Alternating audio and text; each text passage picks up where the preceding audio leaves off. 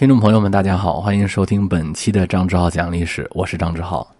我想问大家一个问题啊：如果我们想看到一个人他真正的民族认同是什么，就他怎么去看待自己到底是哪一个民族的人，你觉得在历史上我们看他的什么样的资料会更真实一些呢？我们看他说过的话吗？我们看他在哪个王朝做官吗？我们看他生前的呃衣着、建筑吗？大家开下脑洞想一下哈。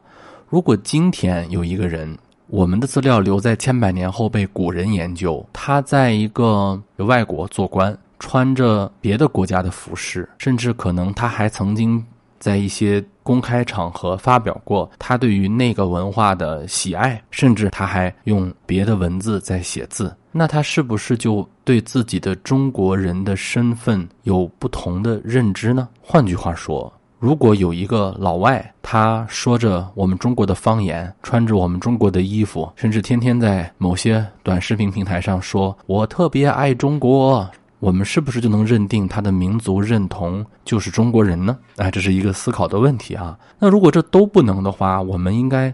怎么去看待一个人的民族认同呢？大家有没有想到其他的东西呢？你们觉得丧葬如何？哈哈，如果这个人在死的时候，他以什么样的形式入葬，可能我觉得更能够体会他的民族认同。大家想想是不是这个道理？就是在你人生的最后一个时刻，你以什么样的方式结束自己的生命？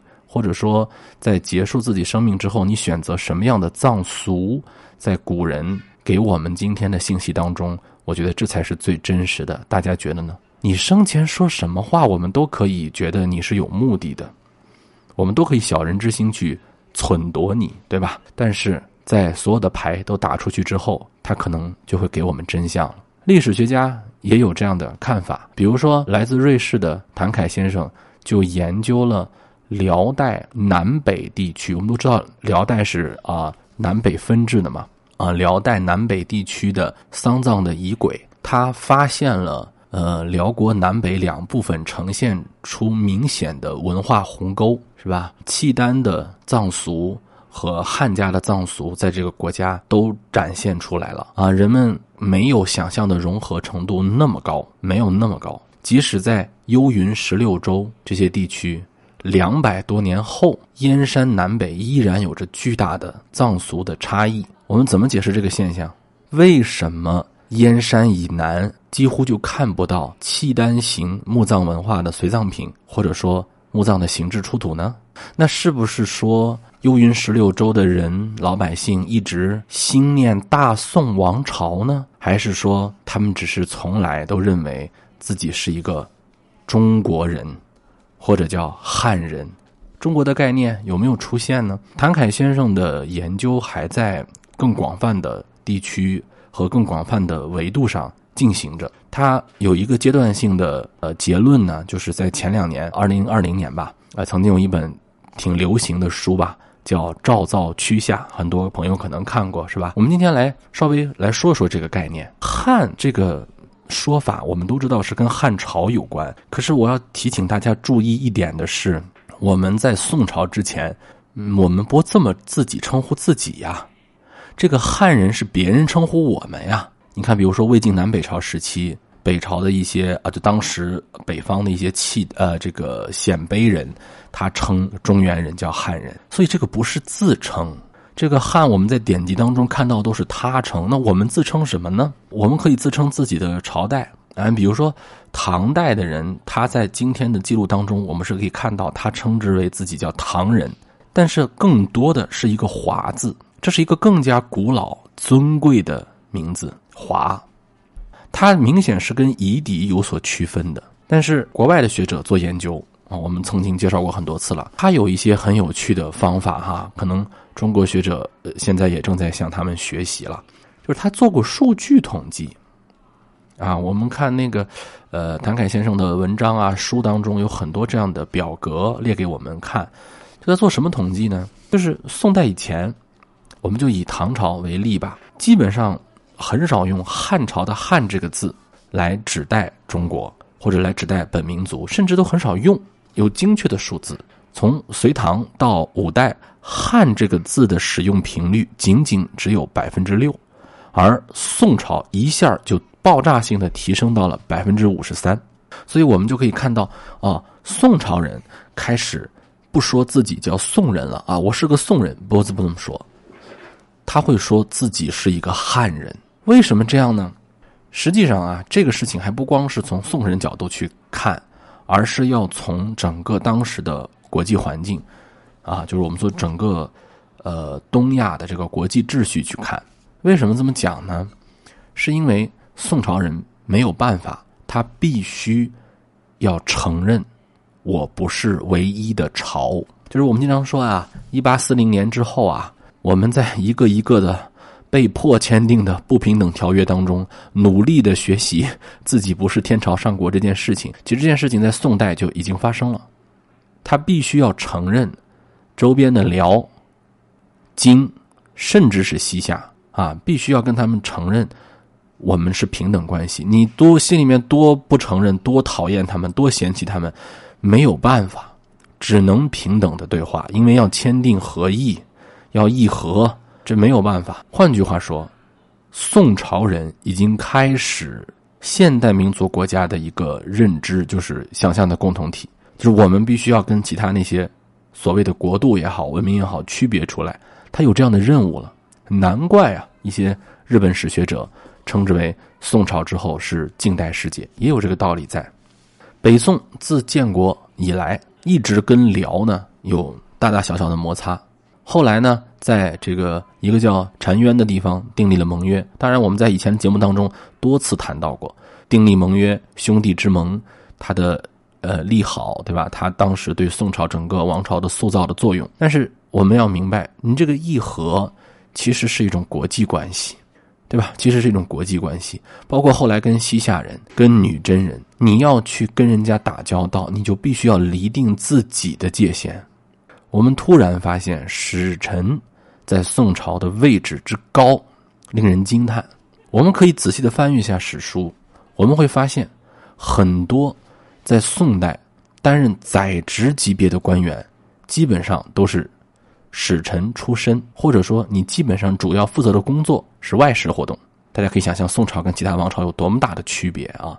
宋朝是在不断的跟当时的外国打交道的过程当中，逐渐的塑造了中国的形象。我要必须以“汉”这个字称呼自己。我们跟你们的区别是，我是汉人的后代，而你们不是。这明显就已经不是像华这样高等级的认同了，而是像汉。贼是吧？不两立哈。当然，我们可以换一个词，就是汉胡不两立的这个情况。就是我要有这样的民族的想象共同体认同。这个认同，不管不管是从底层社会，还是从士大夫阶层，都要这么做。包括当时的主流文人们，都要把重点放在这个民族认同感和民族国家的互相外交之间。比如说，欧阳修曾经就出使过辽。欧阳修当时是翰林学士。他其实一个高级官员了，他就要负责起草、编定这些东西。而且宋朝人花了极大的功夫、人力、物力、财力，干了一个今天现代国家才会干的事情，就是厘定界限。我们以前啊可能会看到一些地图，但是大家请注意，唐啊、汉啊是没有版图概念的。我们只是把今天的，我们只是把今天的地图概念。套用在当时的王朝地图上，就是我们只能是去那么理解，实际上没有真正的边界。我们看着好像匈奴很大，突厥很大，那那不是说他们有那么大的管理范围，不是。而宋朝不一样，宋是要必须和辽和金要一点一点的，一条河一条河的来厘定边界的。比如说澶渊之后，辽和北宋的边界就是要沿白沟河展开。白沟河就是北京以南的，它是贯穿了整个华北平原。宋朝人就要沿着白沟河一直去修建国界，这个是非常大的一个工程啊。这个修建的国界，它是一个土垄啊，就像那个田垄一样啊。这是一个很大的系统工程，在历史上称之为叫开壕立后。这个是一个很高大的土堡。很多史学家认为，这可能就是中国最早的真正意义上的现代边境。我们只是听说过原来有什么九州啊，这是一个非常模糊、啊非常不严谨的说法。但是宋朝人开始离境边界，离定边界其实就是现代国家很多才做的事情。后来我们也知道，宋朝出现的精致的绘图技术，那也跟这个东西是有关的。我们都很怎么说呢？说到这儿，我们都很嗯有点看不起人家宋朝，说宋朝不像唐啊那么厉害啊，怎么那回事？我在很多期节目当中都强调过这个问题，我再说一遍啊，我们没有资格啊去这么去非议古人，因为你首先要做到了解，才能去评论，没有调查研究是没有发言权的。宋人面对的契丹、女真政权是无法和突厥、匈奴这样的去比的，大家要明白一个简单的道理。突厥、匈奴，它是没有一个现代，就它是没有一个政权级别的那种国家动员力量。我们可以拉一派打一派，是吧？你像唐朝不就是那样吗？拉一派打一派，挑拨他们之间的东西，那不是。而宋朝面对的，我们说的这个呃辽啊、女真啊，那是空前之强大。当然，这个幽云十六州的丢失有关系，确实是。大家想一下，当拥有了幽云十六州的辽、女真啊，甚至更，啊，这个金啊，这个金政权更更广泛了，我们是没有办法再像人家唐啊、汉一样，把自己的势力渗入大草原，分化瓦解他们这些草原部落，不可能的。因为辽也好，金也好，是一个非常复合型的农耕游牧结合在一起的政权，不是那个松散的联盟了。你拉不派，你拉不开，你打不散，这就是第二个中原王朝，是一个高度集中的政治体。宋朝人你是没有办法模仿汉唐那样的治草原的模式的。如果把汉唐的那些人放到宋朝来，你不一定比人家做得好，所以没有必要去指责宋朝人。你根本就做不到，就汉唐能做到那一套东西，在宋朝根本就做不到。是时代不同了，不是能力的问题，也不是魄力的问题。不要把历史简单的了解就理解为是几个人怂、几个人坏、几个人蠢，不是的。人只能做符合自己时代的事情，你生气也没有用。宋朝很重要的是它内部的创制，在谭凯先生的《赵造区下》当中提到了想象的共同体的建立是来源于知识分子，就精英阶层。我们之前也说过。宋朝一个很重要的特点就是走入了平民社会，对吧？更多的人可以通过科举，可以通过读书改变自己的命运。这一种广泛性，其实也不就暗合了想象的共同体的那个道理吗？大家想一下啊，当全国更广阔的知识分子在读一种书、考一种试、背一种东西的时候。这个想象的共同体不就首先在知识分子里头建立起来了吗？所以你看，这个是一脉相承的。平民化社会，社会精英的呃流动性比唐、比魏晋更高，很重要的一个结果就是这个想象的共同体，这个共同的现代化意识的萌发就更快了啊！不论你是达官贵人，还是朝为田舍郎，对吧？你都是一个文人，而这个文人来自汉人的那一脉文脉，这就是个想象的共同体啊。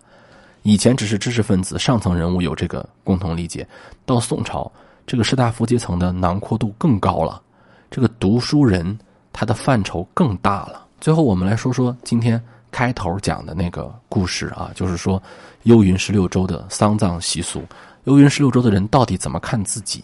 我们之前其实也说过这个话题，今天我展开来再说一下啊。其实宋朝人的想法和今天有一些有一些一厢情愿的人是一样的，就很今天很多人就跟我说：“哎呀，幽云十六州它就是汉地啊。”第二，它就是汉地也没有关系，和认同不认同宋朝也是两回事啊，也是两回事。宋朝的知识分子这个想法，就像刚才我说的那些人一样，他们就一厢情愿的认为那些幽云的百姓肯定是不满辽朝的统治的。他们一定是翘首以盼王师北定的。范仲淹曾经就有这样的表述，他说：“我原话我读一下啊，他是这么说的：他说，幽燕各州之人沿袭汉人习俗，他要强调这个习俗对于这个地区人的塑造。呃，范仲淹曾经跟皇上说过，说这些老百姓是时时刻刻思念回归中原的，他们的祖祖辈辈都是不会忘记自己是一个宋朝人。注意，他说的是宋朝人，或者说叫大宋的子民，包括甚至这个一厢情愿，不光是幽云，还包括西夏很多宋朝的大臣们，就像我们今天很多那些脑子不清楚的人一样。但是你看，我们今天都已经有。有机会去多了解了，人家宋朝人不清楚这个很正常，咱们怎么能这么糊涂呢？就宋朝很多大臣们，他们就跟宋朝皇帝去上书说啊，就西夏的人其实他们也不愿意在那儿待着，他们也愿意来到宋朝君主的统治之下。这个话我知道，有些人会很爱听，在古代呢，就是宋朝的皇帝很爱听，在今天呢，就是有一些奇奇怪怪的人觉得很好听。但是我们不是给别人说好听话来的，我们是来讲事实的。事实是什么呢？事实是，这些人严重影响了 朝廷对于这个事情的判断和预估。